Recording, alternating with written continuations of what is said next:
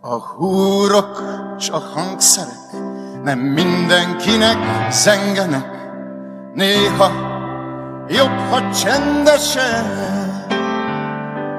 mert a belső zenét nem egy kéz játsza el. Az legyél, akinek látszol, s annak látszódj, aki vagy. Az legyél, akinek látszol, s aki vagy.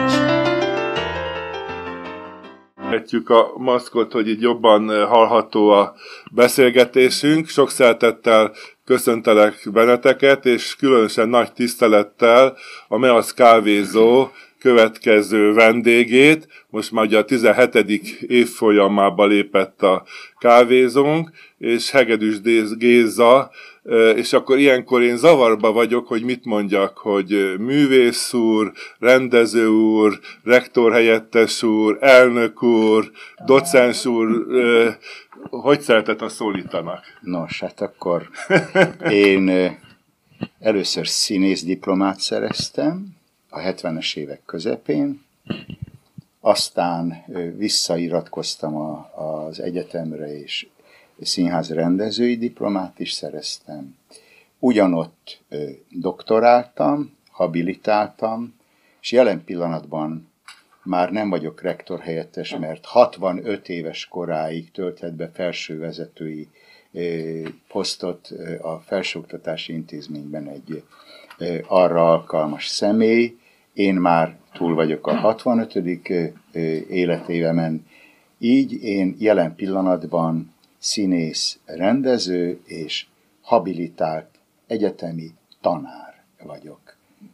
Kinevezett egyetemi tanár. De elnök is vagy, nem? Parancsolsz? Elnök, elnök úr is vagy. Én nem? a MASZK Országos Színész Egyesület elnöke is vagyok. Igen, ez pedig a magyar színészeknek a szakmai integráló szervezete. Így van.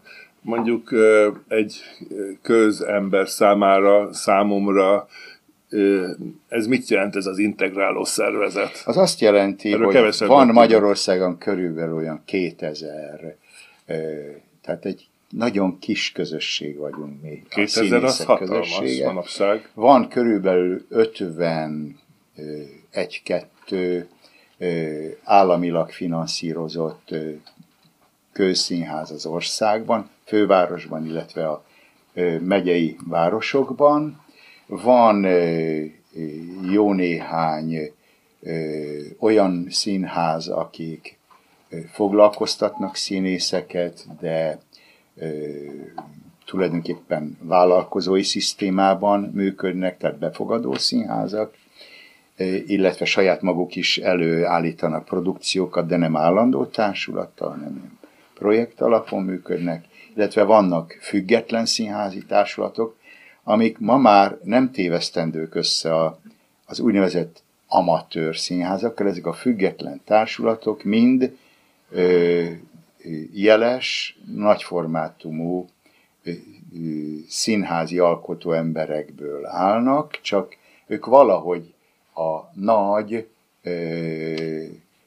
állami finanszírozású intézményekben nem találták a helyüket, hanem úgy gondolták, hogy ők egymás tehetségét tisztelve keresve összefognak és... És mi az előnye ennek? Ennek előnye, Hogyha... a, a, hogy mondjam, ha egzisztenciális oldalról nézzük, előnye sem nincs, mert sok, tehát nem a, a, a kereseti lehetőségek, nagy kereseti lehetőségek helye, de közben pedig ezek az emberek, akkor, hogy tiszta legyek, ők színházi nyelvkutatással foglalkoznak.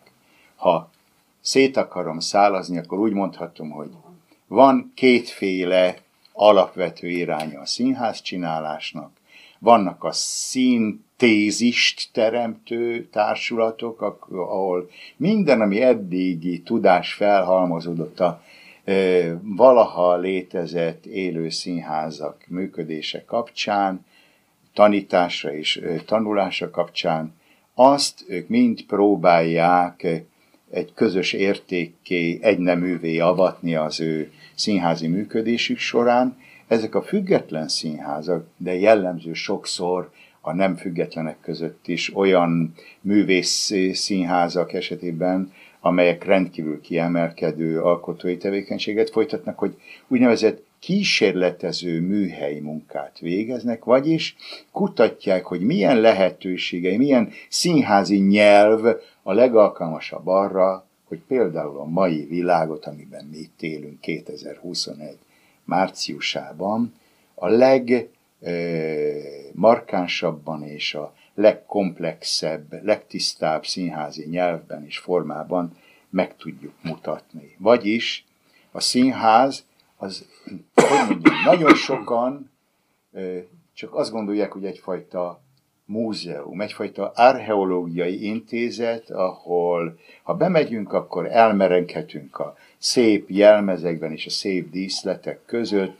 valami múltbéli, nemes, aranyfüsttel bevont történeteken, holott a színház a legelevenebb fórum, ahol a most ennek a pillanatnak a problémáit, társadalmi problémáit, egzisztenciális problémáit, minden, ami fölmerül ma, ott azon a nyilvános fórumon lehet közösen gondolkodni, természetesen művészi alkotások formájában, együtt a közönséggel, mert ez nagyon fontos.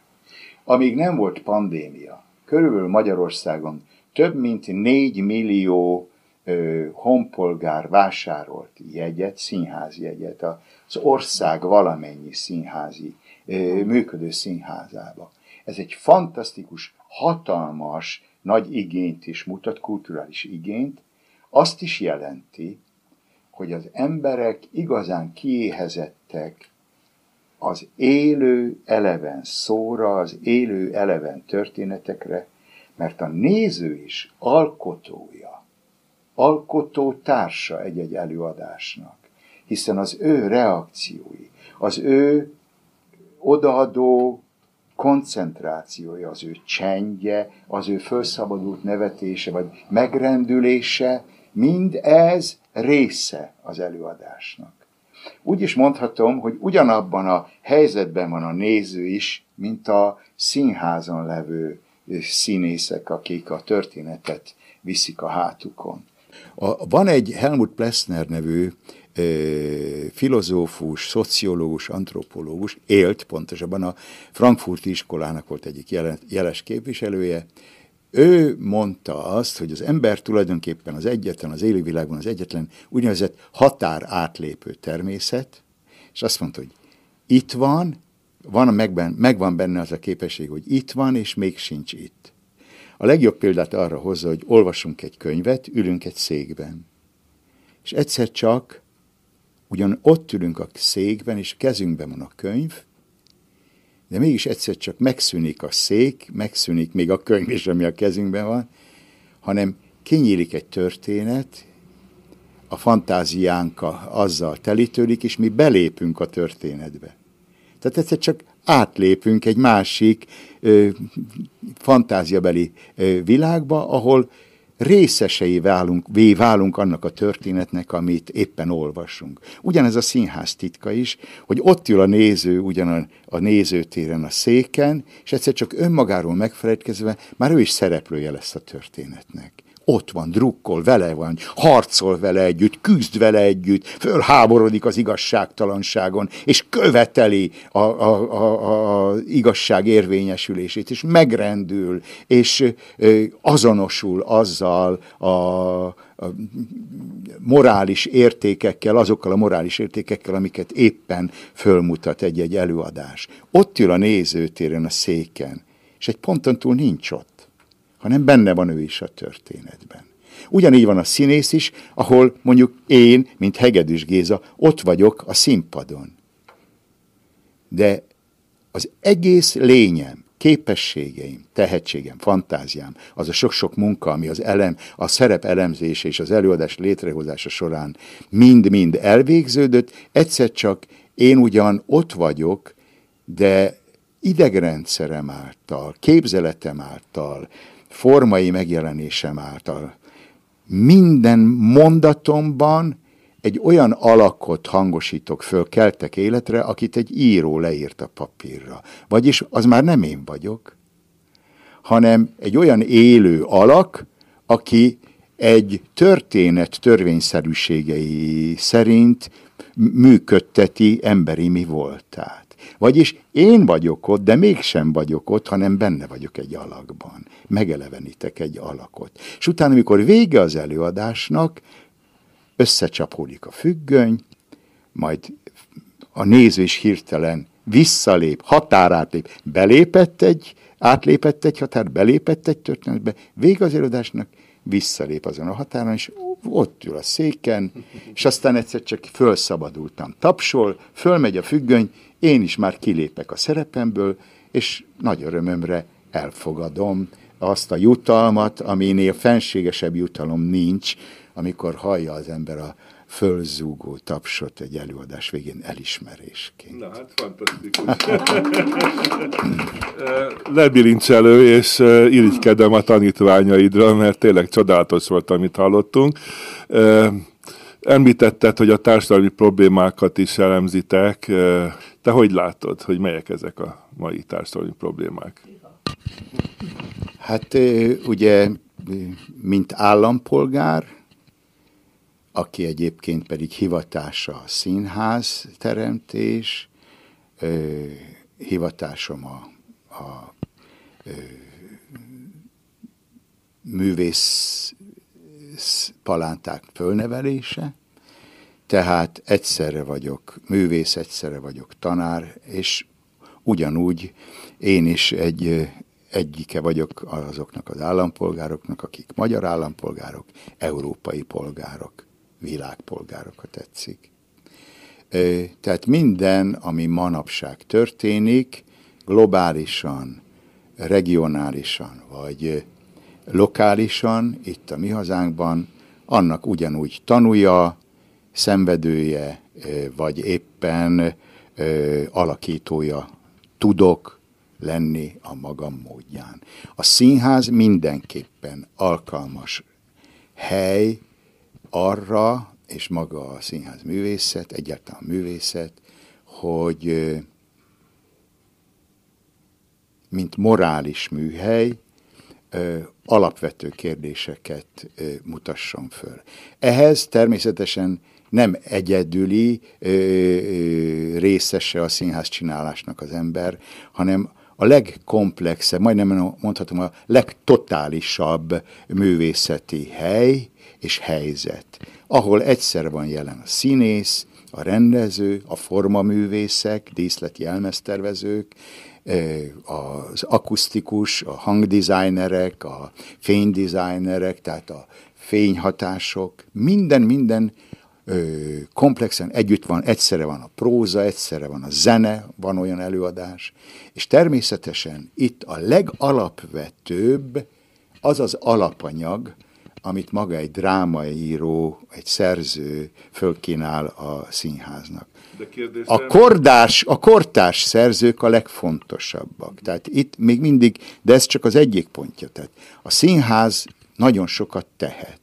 Különösen akkor, ha valóban autentikus problémákra reflektáló kortárs szerzők darabjaival ö, beszélnek, vagy folytatnak párbeszédet, darabjai által folytatnak párbeszédet a közönséggel. Szerencsére ö, az az élő színház, ahol a kortárs szerzők ö, elég sűrűn jelen vannak. Természetesen vannak olyan korszakok, amikor valamilyen oknál fogva egy-egy drámaírói periódus valahogy hallgatagabb, befelé fordulóbb, kevésbé érzékeny a társadalmi problémákra, Viszont vannak olyan klasszikus szerzők, akikhez bátran folyamodhatunk, hiszen őtőlük rengeteg segítséget tudunk kapni, nem véletlen, hogy fönnmaradnak az örökké valóságnak, mert olyan eredendő, alapvető emberi, társadalmi, pszichológiai, morális problémákat foglalnak össze az ő darabjaik, amikben úgy tekinthetünk a szerzőkre ezekben a történetekben, mintha kortársaink lennének. Itt most gondolok Shakespeare-re. Például itt vagyok most, Ö, csak az, nem, kibontom a hajam is, megmutatom. Tehát nagyjából most Lírnek egy ilyen formai megvalósulásával állok szembe, hogy lényeg az, hogy itt állunk ma a válságos időszak kellős közepén, ebben a világ turbulenciában, ebben a hazai turbulenciában, ahol a Lír király rendkívül erős és aktuális itt. Annak lehet a tanúja, majd a néző, a reménybeli néző, hogy van a világ legtetején a legnagyobb autoritással bíró alak, aki egy gesztussal felosztja a hatalmát, és pillanat alatt egyszer csak eljut arra a drámai pontra, amikor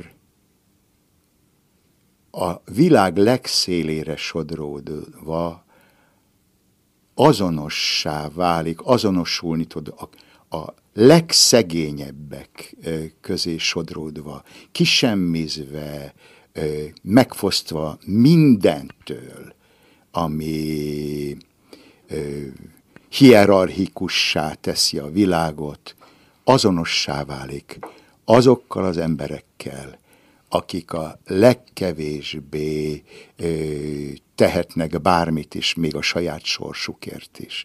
Vagyis akkor látja meg azt a világot, amit a világ legtetejéről, a hatalom vaksága okán semmit nem látod belőle. Mikor azt mondja ö, a lír egy ponton az őt kisemmiző lányainak, hogy ne jöjjetek nekem azzal, hogy mi kell. A koldusnak is van egy-két kacatja, ami nem kell, és mégis az övé. Ha annyit adsz csak az embernek, ami kell, az embert állattá olcsósítod. És itt a szíve is tulajdonképpen a darabnak, és ha tetszik, akkor ez egy alapvető kérdés ma, nem csak a világban, hanem nálunk is Magyarországon. Ha annyit adunk csak, ami kell, azért van egy szép sálja, van egy ö, ö, szép, finom anyagú ing, van egy szemüveg, van bajsza, van nadrág szíja. Van nyakkendője, van egy ö, időt mutató pontos órája. Ez kell? Hát a szükségen túl, a szükségen túl csak van szükség az embernek másra is, mint ami kell, különben akkor valóban állattá olcsósítódunk, ha csak annyi marad, hogy csak enni legyen, hiszen ö, Sokkal több mindenből áll az ember.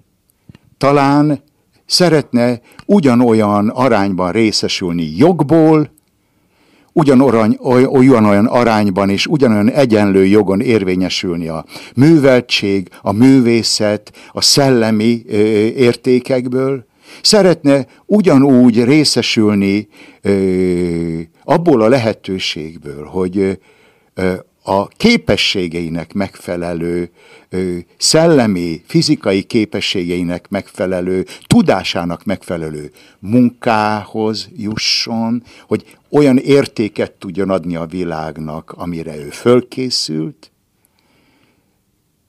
de ehhez a világot működtető társadalmak minden egyes rétegének jelen kell lenni azokon a helyeken, amelyek egy közösséget, egy társadalmat működtetnek. Na most, ha van egy 21. századi demokratikusan berendezkedő ország, egy társadalom, akkor az ember legtermészetesebb vágya, hogy az a sokszínű világ, amiben élünk, ugye ez az ország rendkívül sokszínű. Hányféle hivatás, hányféle régió, hányféle érdek jelenik meg nap mint nap. Még akár csak, eh, hogy mondjam, tehát a, amit én a legjobban ismerek, az én színházamban. Ott jelen vannak a művészek, de a színpadon már ott segítenek bennünket a műszaki ö, barátaink, munkatársaink, kollégáink. Van, aki kellékes, van, aki bútoros, van, aki a zsinórt kezeli, van, aki a számítógépet kezeli, ami működteti a szerkezeteket, van az ügyelő, van az öltöztető kolléganők, a, a szabóság, vannak az adminisztrátorok, vannak a, a, az akusztikus emberek, vannak a világosító kollégák, vannak a jegyszedőnénik, vannak az öl, ülte, ö, ö, ruhatáros nénik, van, aki a pénztárban ül. Van, aki meg kint van a műhelyben, és éppen gyártja azokat a díszleteket, amikre szüksége van a, egy-egy előadásnak. Olyan, mint egy igazi társadalmi metszet. A legvalóságosabban, legszínesebben, leggazdagabban föltárul, hogy miből is áll egy világ. És a világ nagyon szépen és plastikusan a saját belső törvényei szerint tudna működni, ha nem mesterségesen, hihetetlen erős, bürokratikus apparátussal és olyan törvényi rafinériával, paragrafusi rafinériával körbe, e, gúzsba kötve, ami által szinte e, az ember e, szabad, kiteljesedése, szabad kiteljesedési vágya hihetetlen korlátokba ütközik, sőt a cselekvésében válik korlátozottá, vagy olyan megnehezített az önmaga kiteljesedésének az útja, hogy a jelenlegi formációban tulajdonképpen nem is tud megvalósulni.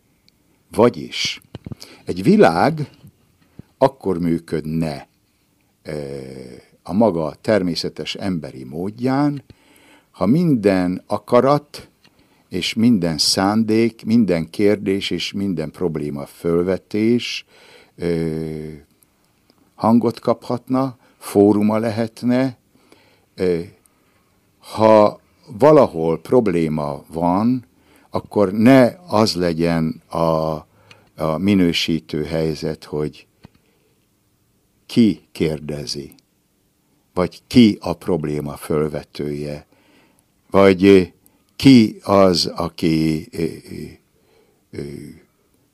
jobb utat is tudna kínálni a mindennapi életünkben. Ne az legyen a minősítő tényező, hogy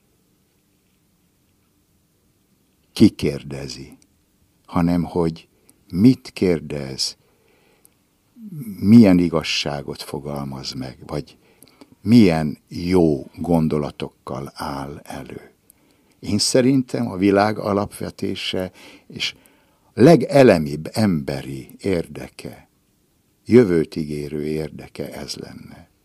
Nem beszélve arról, hogy most azért megmutatja az arcát az igazi világ, hogy lehet ugyan elé állni és mindenkit félretorni lépten nyomon, hogy én, én, én, én tudom, hogy mi a jó, én majd megmondom, hogy mi a jó, és most ez a szörnyűséges, járvány, veszélyes folyamat mutatta meg, hogy a szellem, a tudás, a tudomány nélkül semmit, de semmit nem ér a, az állandóan képernyőkön, rádiókban és digitális felületeken folyamatosan gesztikuláló bármiféle administratív hatalom, mert semmit nem ér.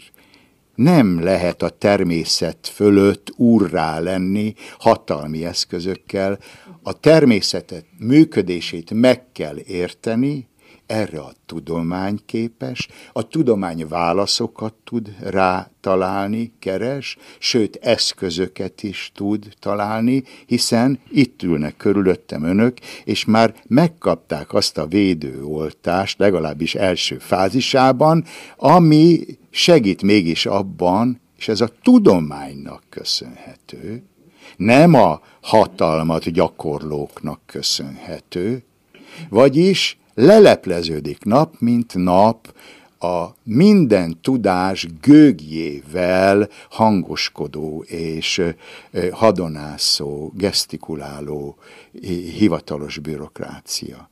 De ez nem csak nálunk érvényes, mindenütt a világon érvényes, és ez azért egy nagy fölkiáltójel is mindenki számára. Vagyis Kertész Imre az egyik írásában azt mondta, hogy a tudás a legfőbb jó.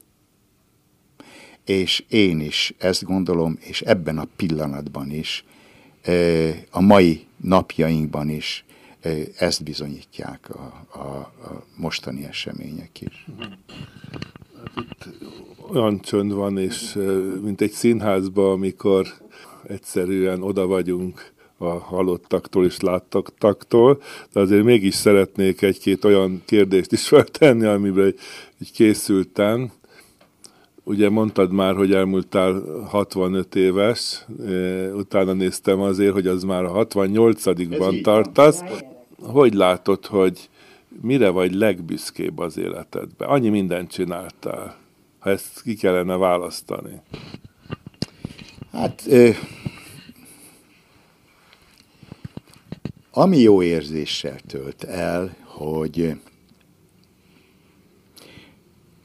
34. évet tanítok a Színház és Filmművészeti Egyetemen, 1987 óta, és tulajdonképpen azóta egymást követték a nemzedékek, színész hallgatóknak tanítottam úgynevezett művészi beszédet és színészmesterséget, és tulajdonképpen ma már az ország jeles színházaiban vezető művészek, ezek a színész kollégák, akikkel együttműködhettem és elindíthattam.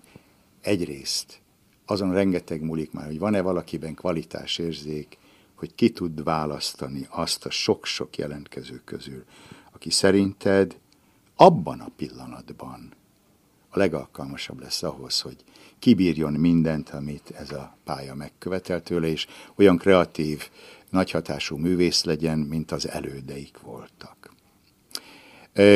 Ma például a Víg Színházban, ahol én 1975 óta vagyok állandó de már előtte két évig gyakornokoskodtam, mint színművészeti hallgató, nincs olyan előadás, ahol ne játszanék szinte minden generációval, akik egymás után jöttek ki az én kezeim alól. Most akkor csak azt akarom mondani, hogy az első növendékeim egyike volt Alföldi Robert, ide kötném, és most mondjuk a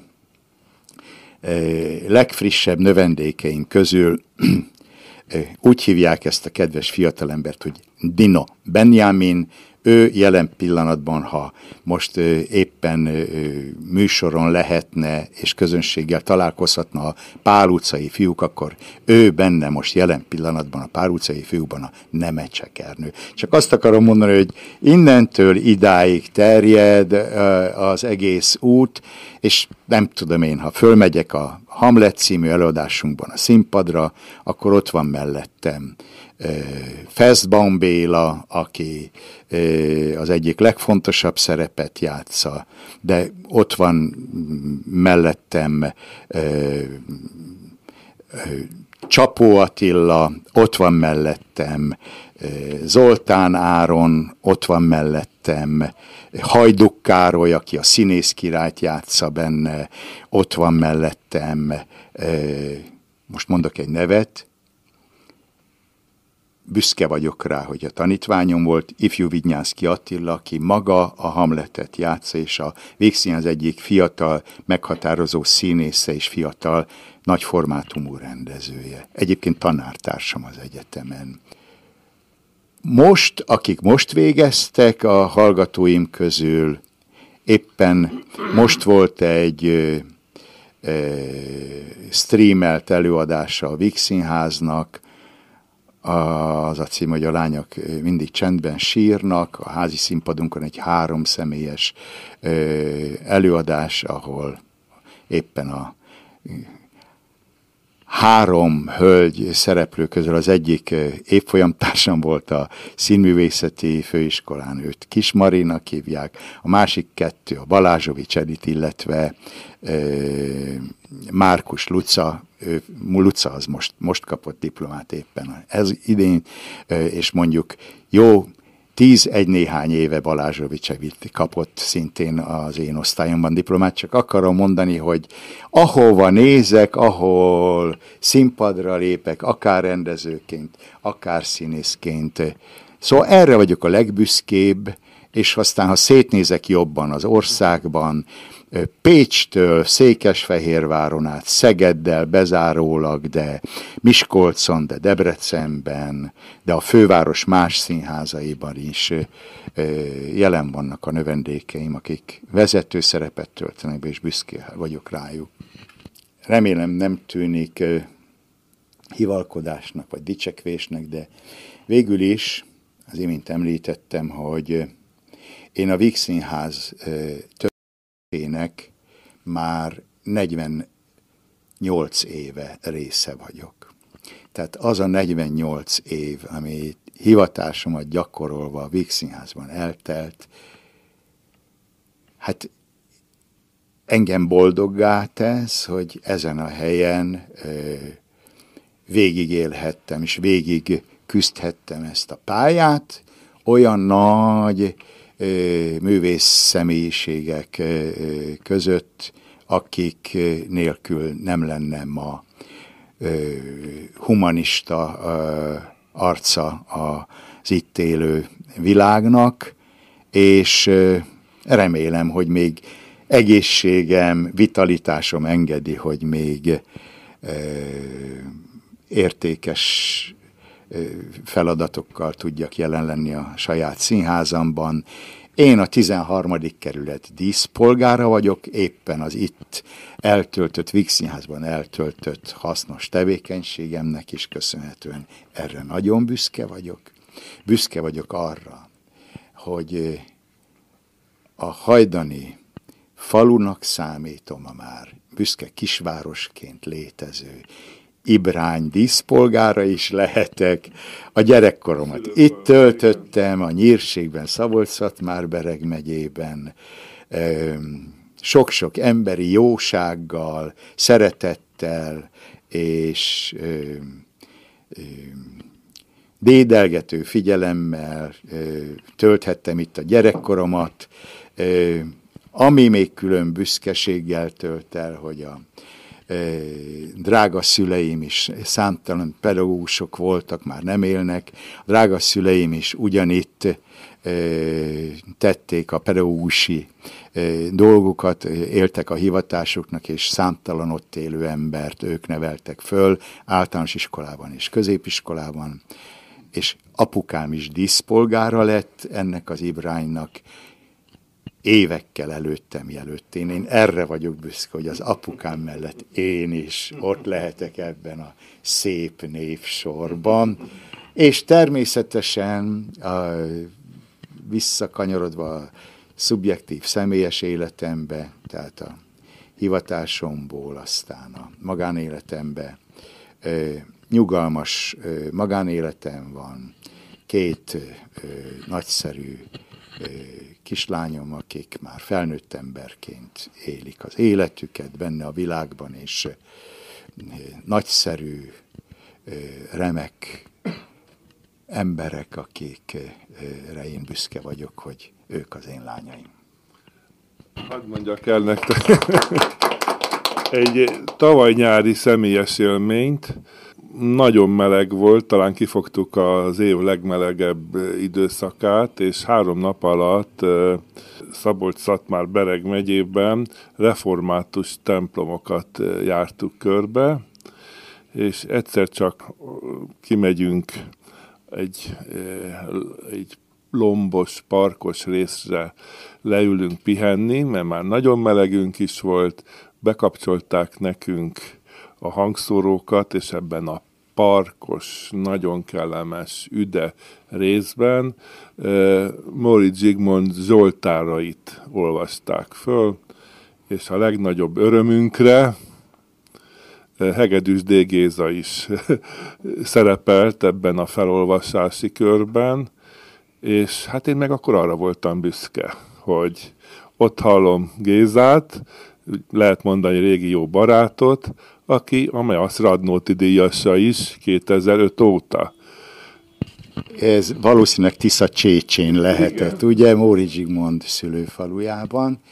Hát ott is ragaszkodnak a személyemhez, magában a szülőföldemen, és olykor kapok ilyen fölkérést, hogy szeretnék, hogyha ott, ott is, odáig is terjedne a jelenlétem, és hogy ott is jelen legyek, és természetesen boldogan vállaltam ezt a feladatot is. A Víg Színházban rögzítettük, és aztán úgy küldtük ma már a digitális lehetőségeknek köszönhetem, hogy oda jusson.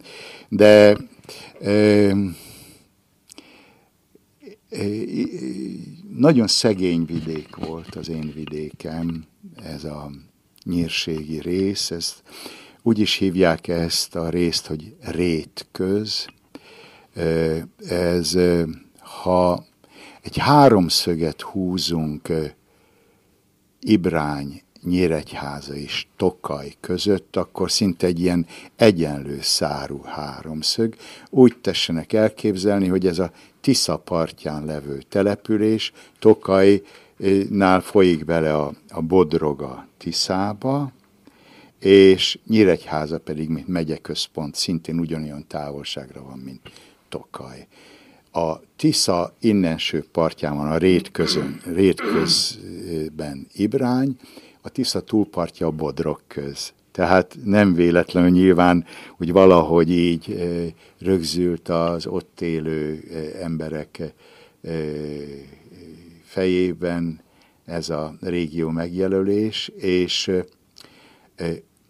az iskolák annak idején, ez nyilván a dolog természetéből fakadóan, valahogy mindig ilyen templom meg, tehát ugye a, a tizen, tehát Mária Terézia óta, amikor államosítás megtörtént és kötelezővé vált az oktatás, sok-sok minden, egyházi szinten, a templomok környékén vannak az iskolák.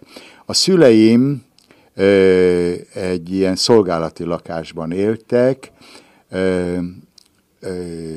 és olyan volt, hogy egy lakás, ami mellett hozzá volt építve egy tanterem.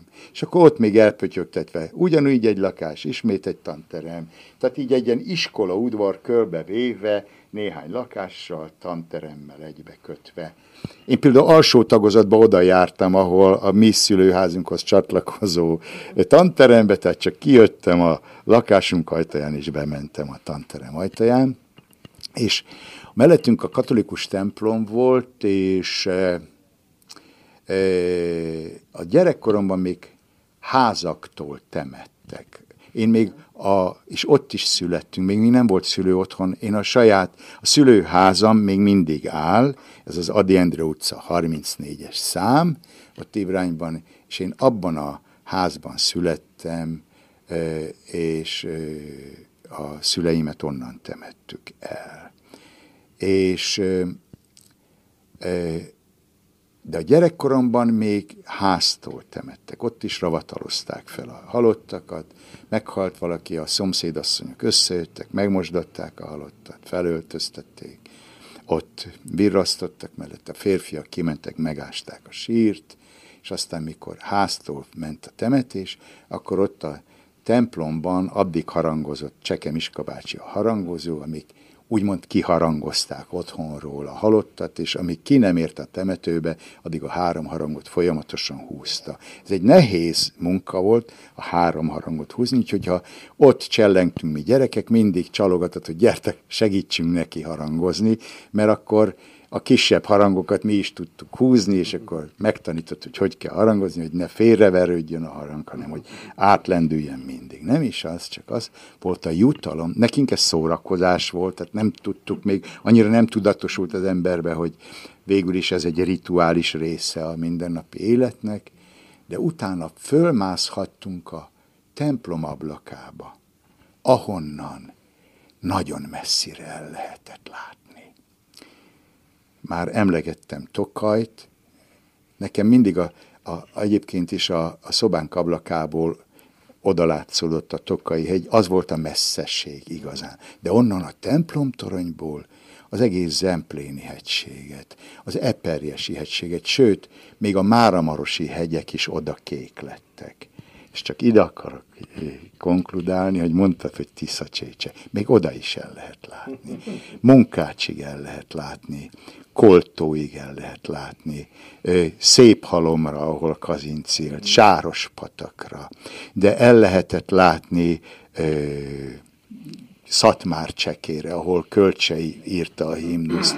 De el lehetett látni, ott van közel Tiszabercel, ott élt hosszú időn keresztül Besenyei György, a, a a testőr, író, költő, aki Mária Terézia testőre volt. De el lehetett látni Nyíregyházára, Kródi Nyíregyházájára, el lehetett látni Debrecenbe, ahol aztán a legtöbb nagy költőnk, írók sokasága ott tanult a kollégiumban, ott tanult Fazekas Mihály, Kazinci Ferenc, de ott tanult Csokonai Vitéz Mihály, ott tanult ö, Kölcsei Ferenc, ott tanult ö, Adi Endre, Arany János, ott tanultak nagyon-nagyon-nagyon sokan, Móri Zsigmond is ott tanult, csak akarom mondani, hogy ez a hely, ahol én fölnőttem, ez tulajdonképpen az irodalmi nyelv televénye. Oda akartam jutni.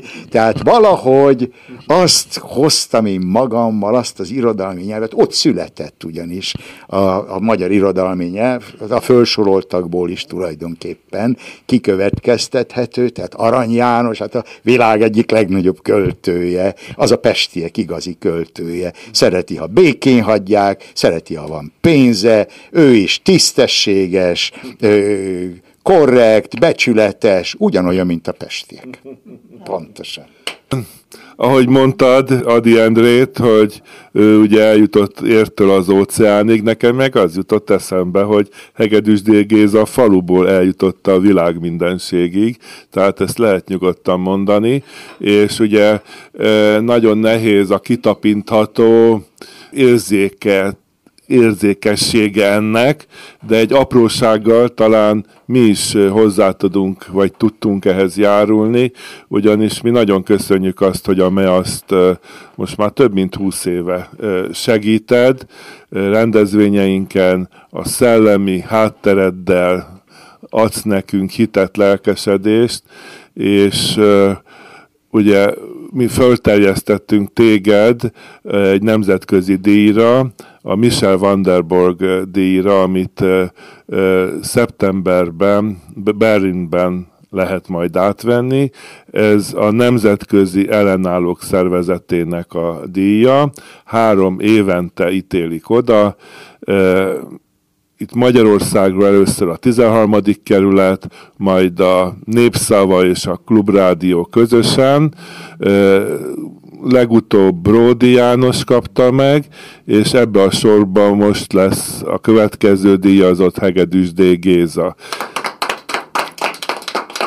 Befejezésül arra szeretnék talán rátérni, hogy azért a mi munkánk az egy speciális dolog. Az egykori antifasiszta ellenállók, holokauszt túlélőkből jött létre a szervezetünk, és az ő ügyüket vállaltuk, egyrészt az emlékezést, és hát egyre inkább belecsöppentünk a mába, és a jelenlegi helytállást is antifasiszta, antirasszista értékrend alapján, hogy ezzel kapcsolatban Hát ugye az a triviális kérdés, hogy miért gondoltad azt, hogy akkor a szervezetünk hívására jössz és segíted a munkánkat?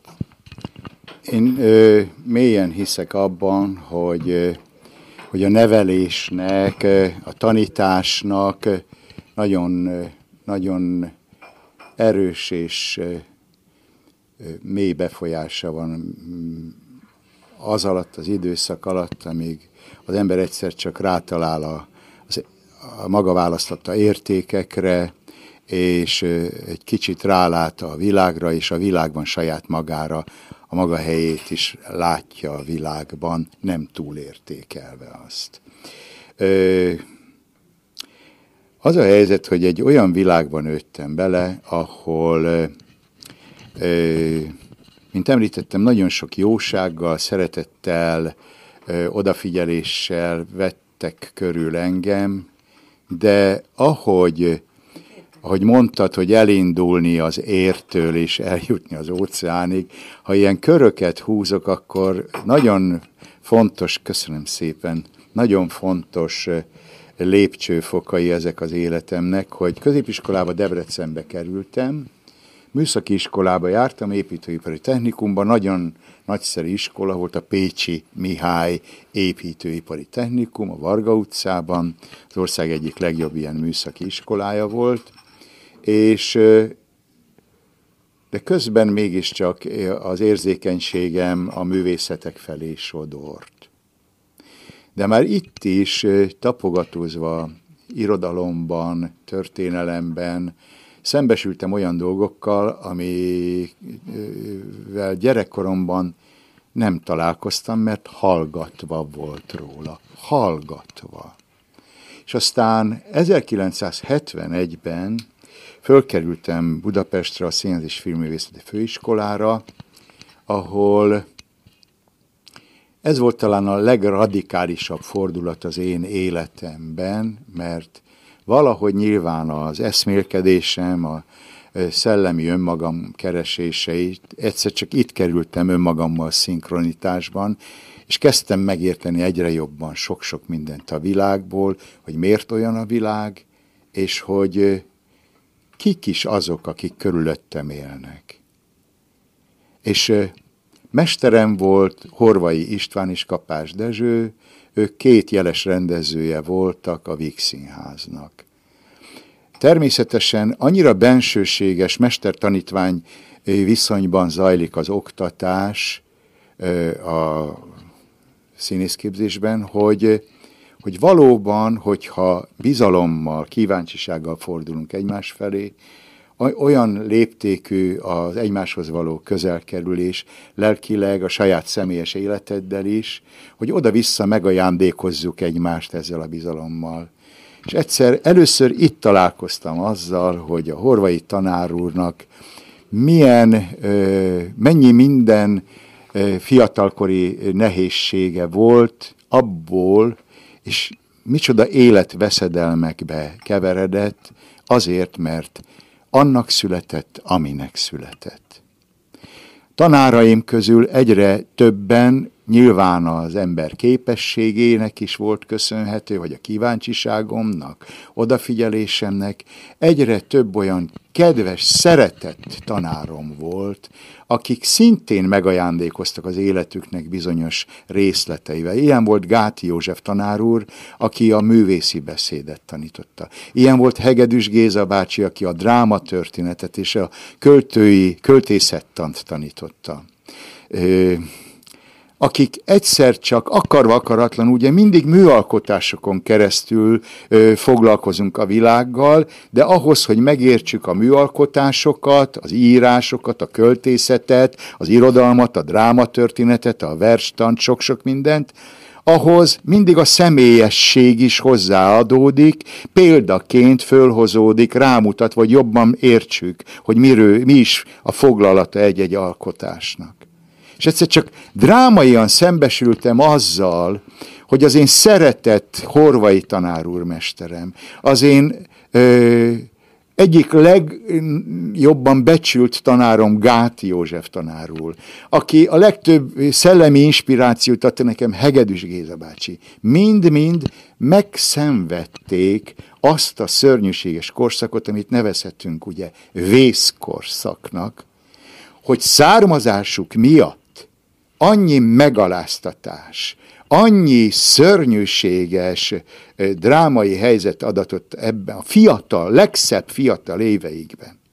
Az életüktől akarták megfosztani. Munkaszolgálatra vitték, koncentrációs táborba kerültek, a folyamatos életveszélyben, nem is a, a, a, a sorsnak valami különös kegye folytán mégiscsak túlt élték ezeket a borzalmakat, és nem a bosszút lihegve indultak neki egy új világ fölépítésének, hanem azt mondták, hogy úgy akkor veszünk elégtételt ezen a szörnyűséges, embertelen, fasiszta korszakon, ha humanizmusra neveljük a fölnövekvő nemzedékeket.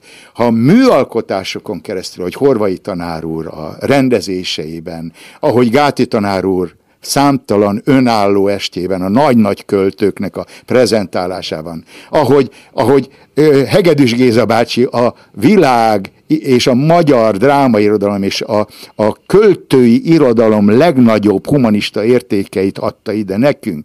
Csak emberségre tanítottak, csak arra. Úgy öltöttek nyelvet a halálnak, és úgy mutattak fityiszt mindenkinek, aki embertelen volt ebben a világban, és aki itt maradt közöttünk. Hogy olyan embereket neveltek, akik nem tűrik el, hogy még egyszer ezek a gondolatok, ezek a szörnyűséges emberi cselekvések az életünk valóságaivá váljanak. Az én drága szüleim magyar történelem szakos tanárok voltak. Ők is a székre, jóra neveltek engem.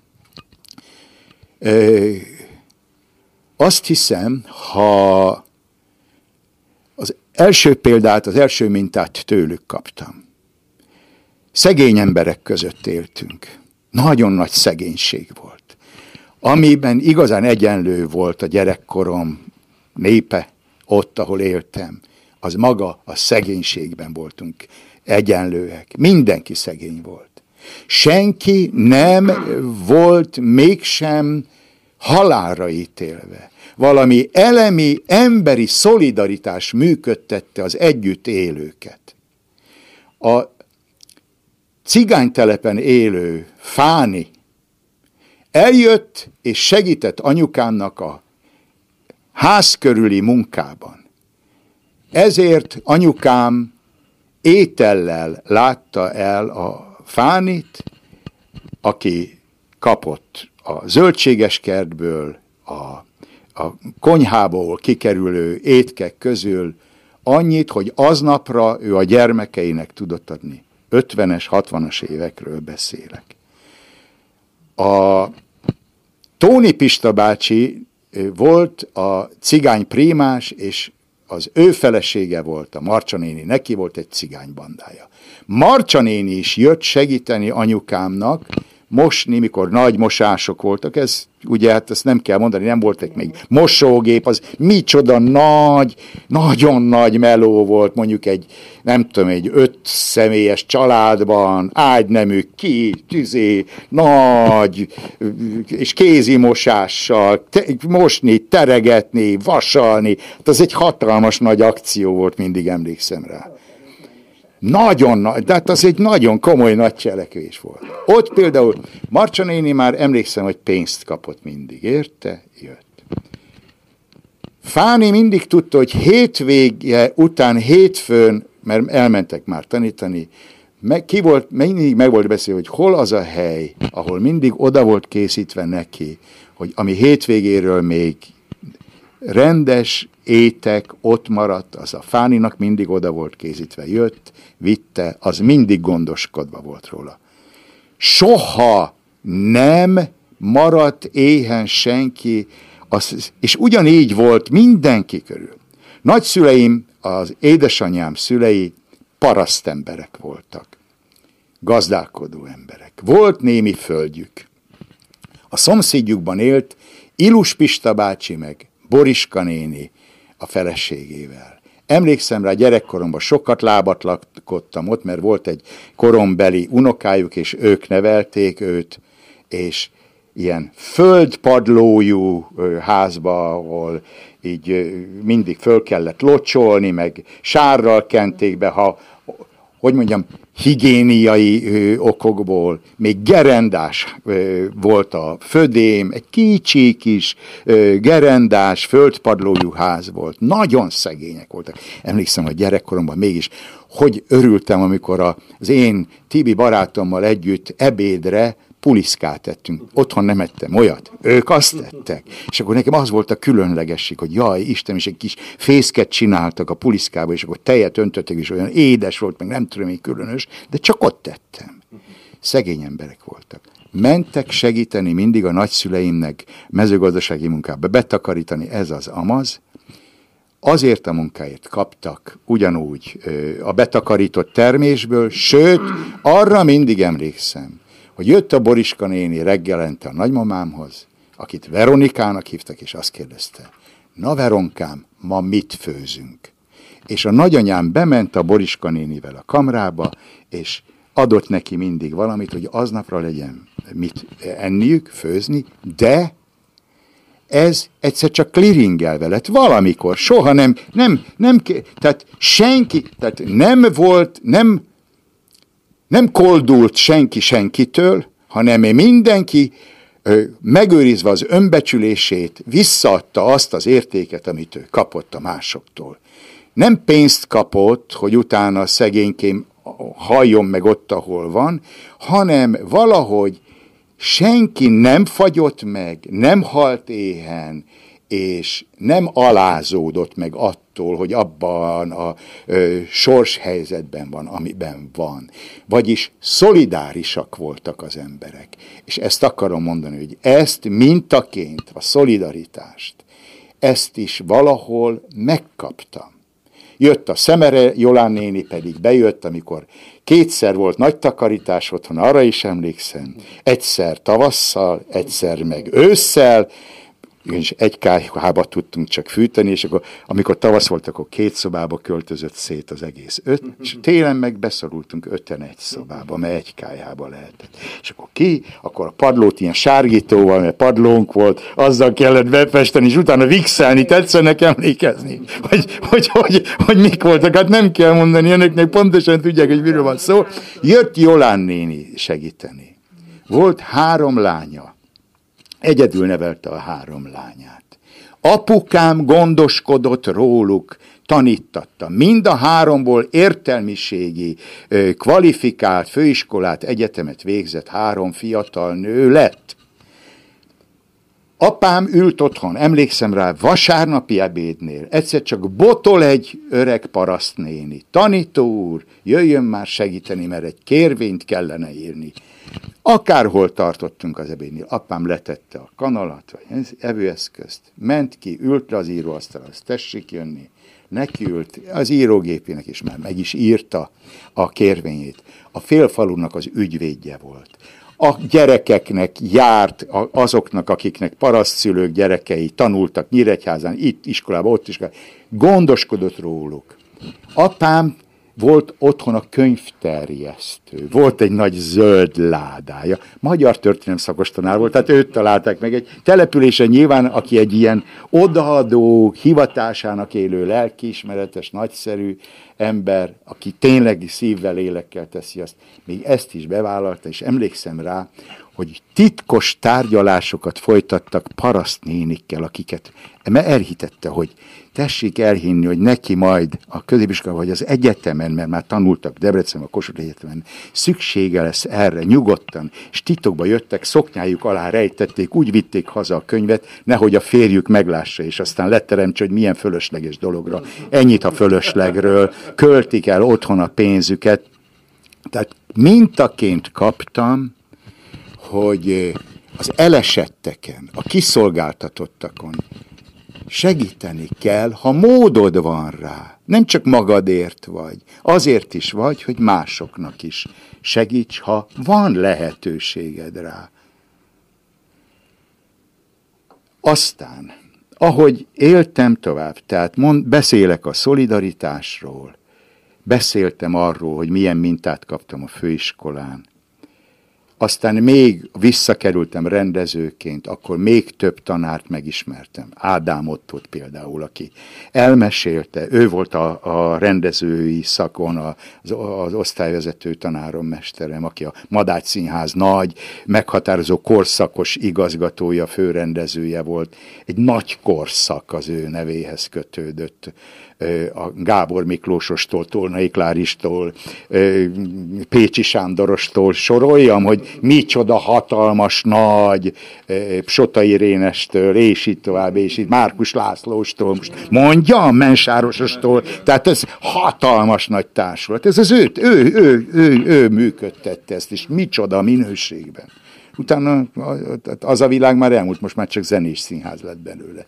Most oda itt, itt akarok konkludálni, hogy elmesélte az Otto, hogy ők Kolozsváron éltek a szüleivel, és amikor visszacsatolták Erdét, akkor ott az, a főtéren volt a gyógyszertárja a szüleinek, és ők a gyógyszertár fölött laktak, és a legnagyobb ünnepléssel és boldogsággal fogadták a bevonulókat, a fehér lovon bevonulót is, és, és ugyanakkor egyszer csak már a magyarországi zsidó törvények voltak ott is érvényesek.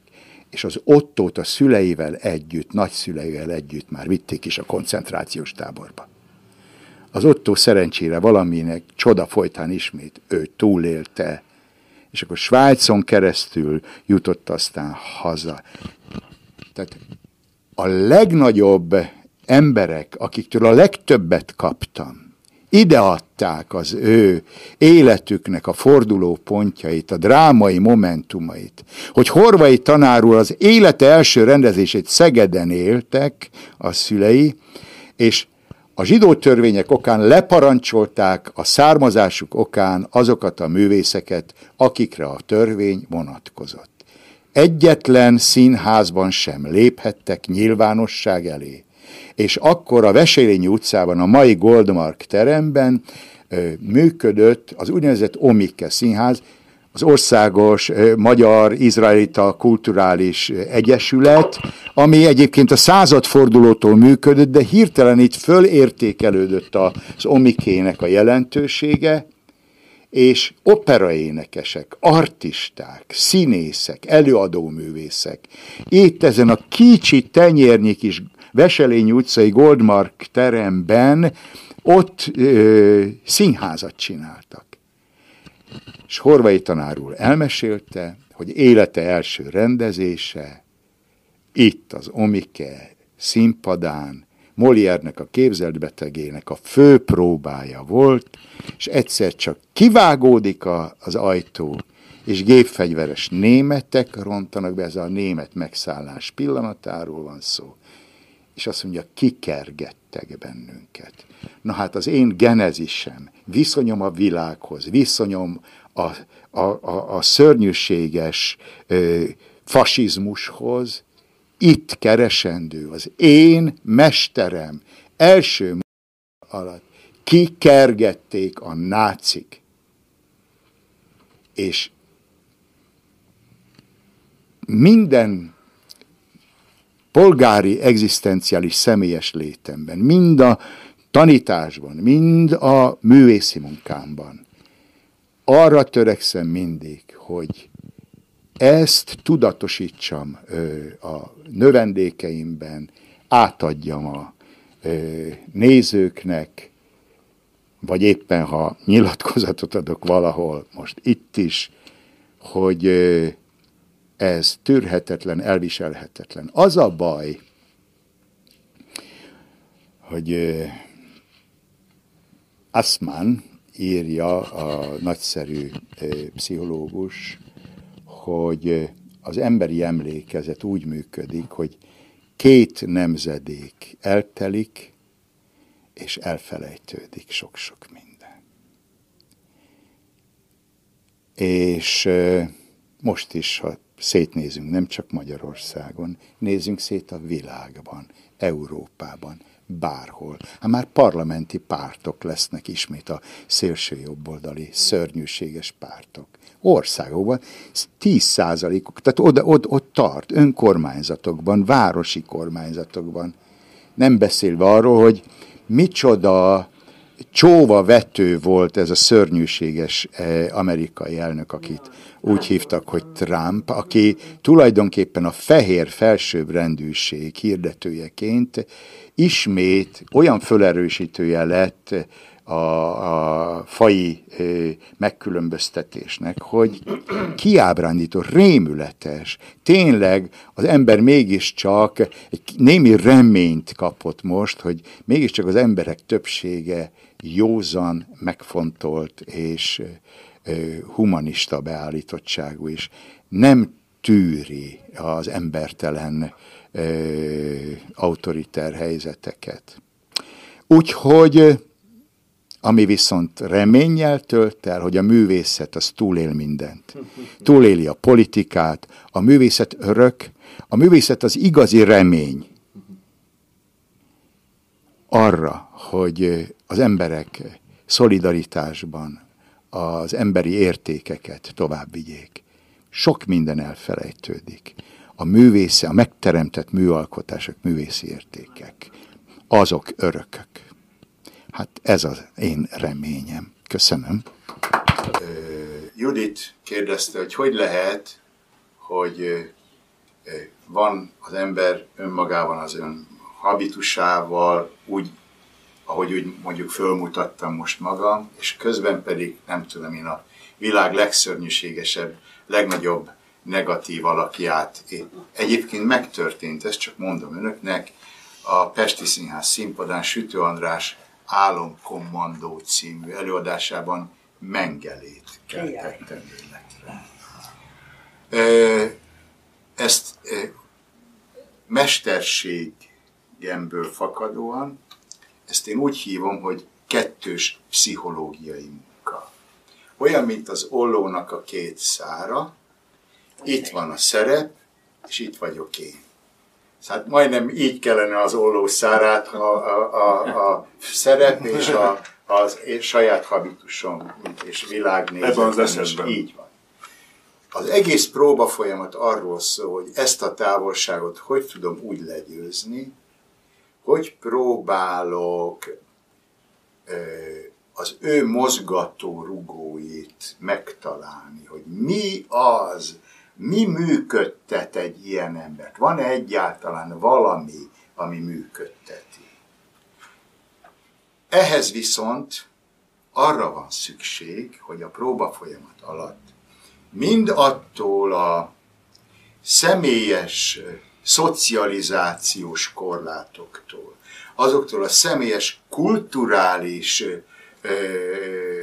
korlátoktól, amelyek egyébként az enyémek, attól vagyok az, aki vagyok, attól mind ki kell lépnem, és be kell lépnem a szabadság terepére, nem tudok jobbat mondani, mind a szellemi, lelki, pszichológiai folyamat, állandóan legyőzni magamban az én személyes véleményemet és viszonyomat egy szituációhoz, azt háttérbe szorítani, és ezen a szabad terepen engedni, hogy működjön a legszörnyűségesebb léptékében, megmutatni, mert az én dolgom az, hogy fölmutassak egy olyan alakot, ami által a nézőtéren ülő emberek, én ezt nem tudom pontosabban kifejezni, ez szellemi immuninjekció, vagy morális immuninjekció, értik? Értitek?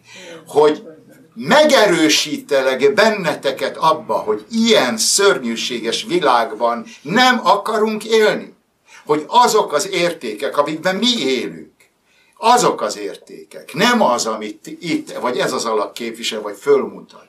Tehát az én dolgom, a művészet dolga az, hogy fölmutassa mind úgy, úgy a világot, ahogy van, de segítsen abban eligazodni, hogy mi az érték, mi az ember dolga a világban. És szerintem azáltal tudok például segíteni a legtöbbet, ha megmutatom úgy egy-egy alakot, amilyen. Ne az, hogy mint a Szent Iváni álomban van ugye a, a, a mesteremberek egyike, a gyalú, akit egyébként szintén játszottam már, hogy akkor kibújjon az oroszlán mögé. Én nem oroszlán vagyok, én gyalú vagyok, tessenek szeretni, jó? És aztán vissza. Ezt így nem lehet. Úgy lehet, hogy azt kell képviselni a leg, legszörnyűségesebb módon. Megmutatod, és azt mondja lent a néző, hogy ilyet soha többé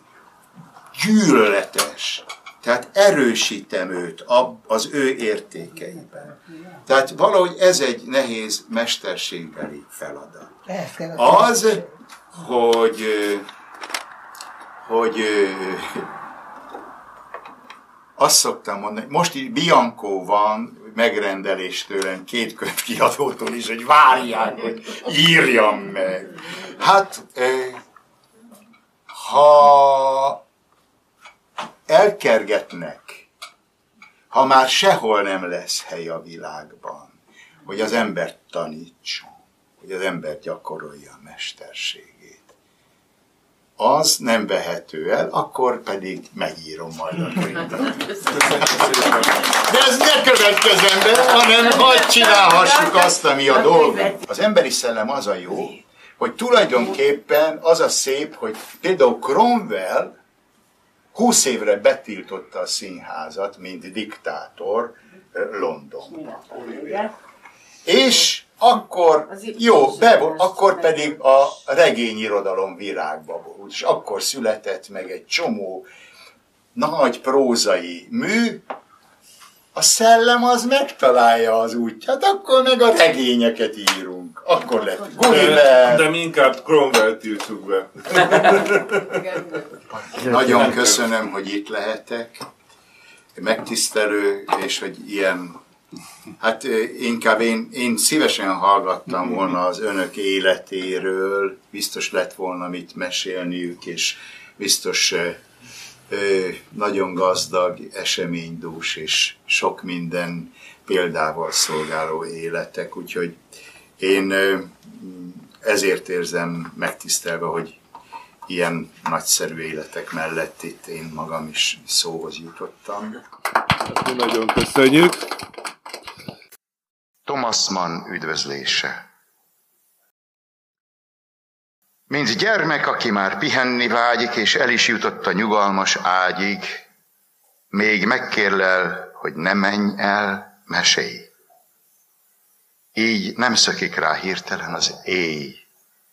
És még kis szíve nagyon szorongva dobban, tán ő se tudja, mit is kíván jobban a meséte, vagy azt, hogy legyél, így kérünk, ülj le közénk, és mesélj.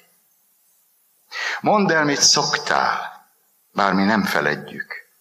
Mesélj arról, hogy itt vagy, velünk együtt, és együtt vagyunk veled mindannyian, kinek emberhez méltó gondja van. Te jól tudod, a költő sose lódít. Az igazat mond, ne csak a valódit, a fényt, amelytől világlik agyunk, hisz egymás nélkül sötétben vagyunk. Ahogy Hans Kastorp, Madame Sosat testén, hadd lássunk át magunkon itt ez estén. Párnás szabadon át nem üt a zaj. Mesélj arról, mi a szép, mi a baj, emelvén szívünk a gyásztól a vágyig. Most temettük el szegény kosztolányit, és az emberségen, mint rajta a rák, nem egy szörnyállam, iszonyat a rág, és mi borzadozva kérdezzük, mi lesz még? Honnan uszulnak ránk új, ordas eszmék? Fő-e új méreg, mely közénk hatol? Meddig lesz hely, hol fölolvashatol? Arról van szó, ha te szólsz, ne lohadjunk, de mi férfiak, férfiak maradjunk, és nők a nők, szabadok, kedvesek, és mind ember. mert az egyre kevesebb. Foglalj helyet, kezd el a mesét szépen. Mi hallgatunk, és lesz, aki csak éppen néz téged, mert örül, hogy lát ma itt fehérek közt egy európait.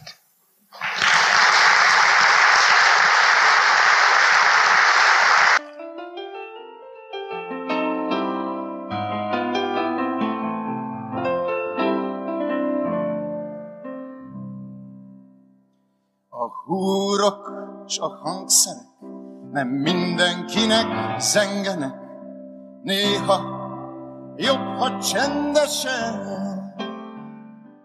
mert